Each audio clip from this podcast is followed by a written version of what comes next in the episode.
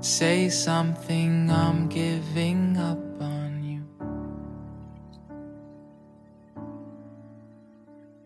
Say something, I'm giving up on you. Hey guys, welcome back to 英语口语每天学. I'm your friend Ben again. Today we are going to learn another new slang. That is, speak of the devil. 今天我们要学习一个新的俚语，是 speak of the devil。devil 魔鬼的意思。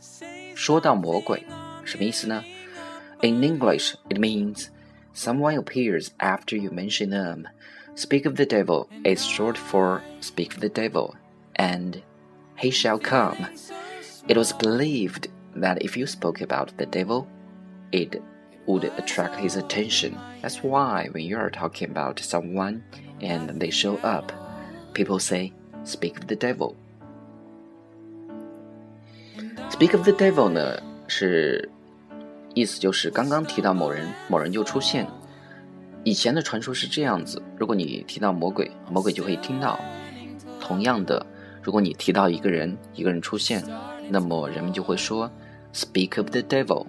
所以下次当你谈到某人，某人恰好出现时，你又可以说 “Speak of the devil” or “Talk of the devil”。举个例子。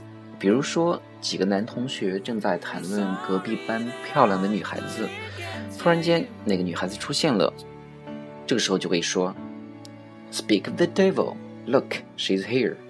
Speak of the devil, look, she's here.” So, guys, that's all for today. I think today's slang is a very simple one, and uh, I think everybody can remember that, right? Okay, so see you next time, guys. Goodbye. And I will swallow my pride. You're the one that I love, and I'm saying goodbye.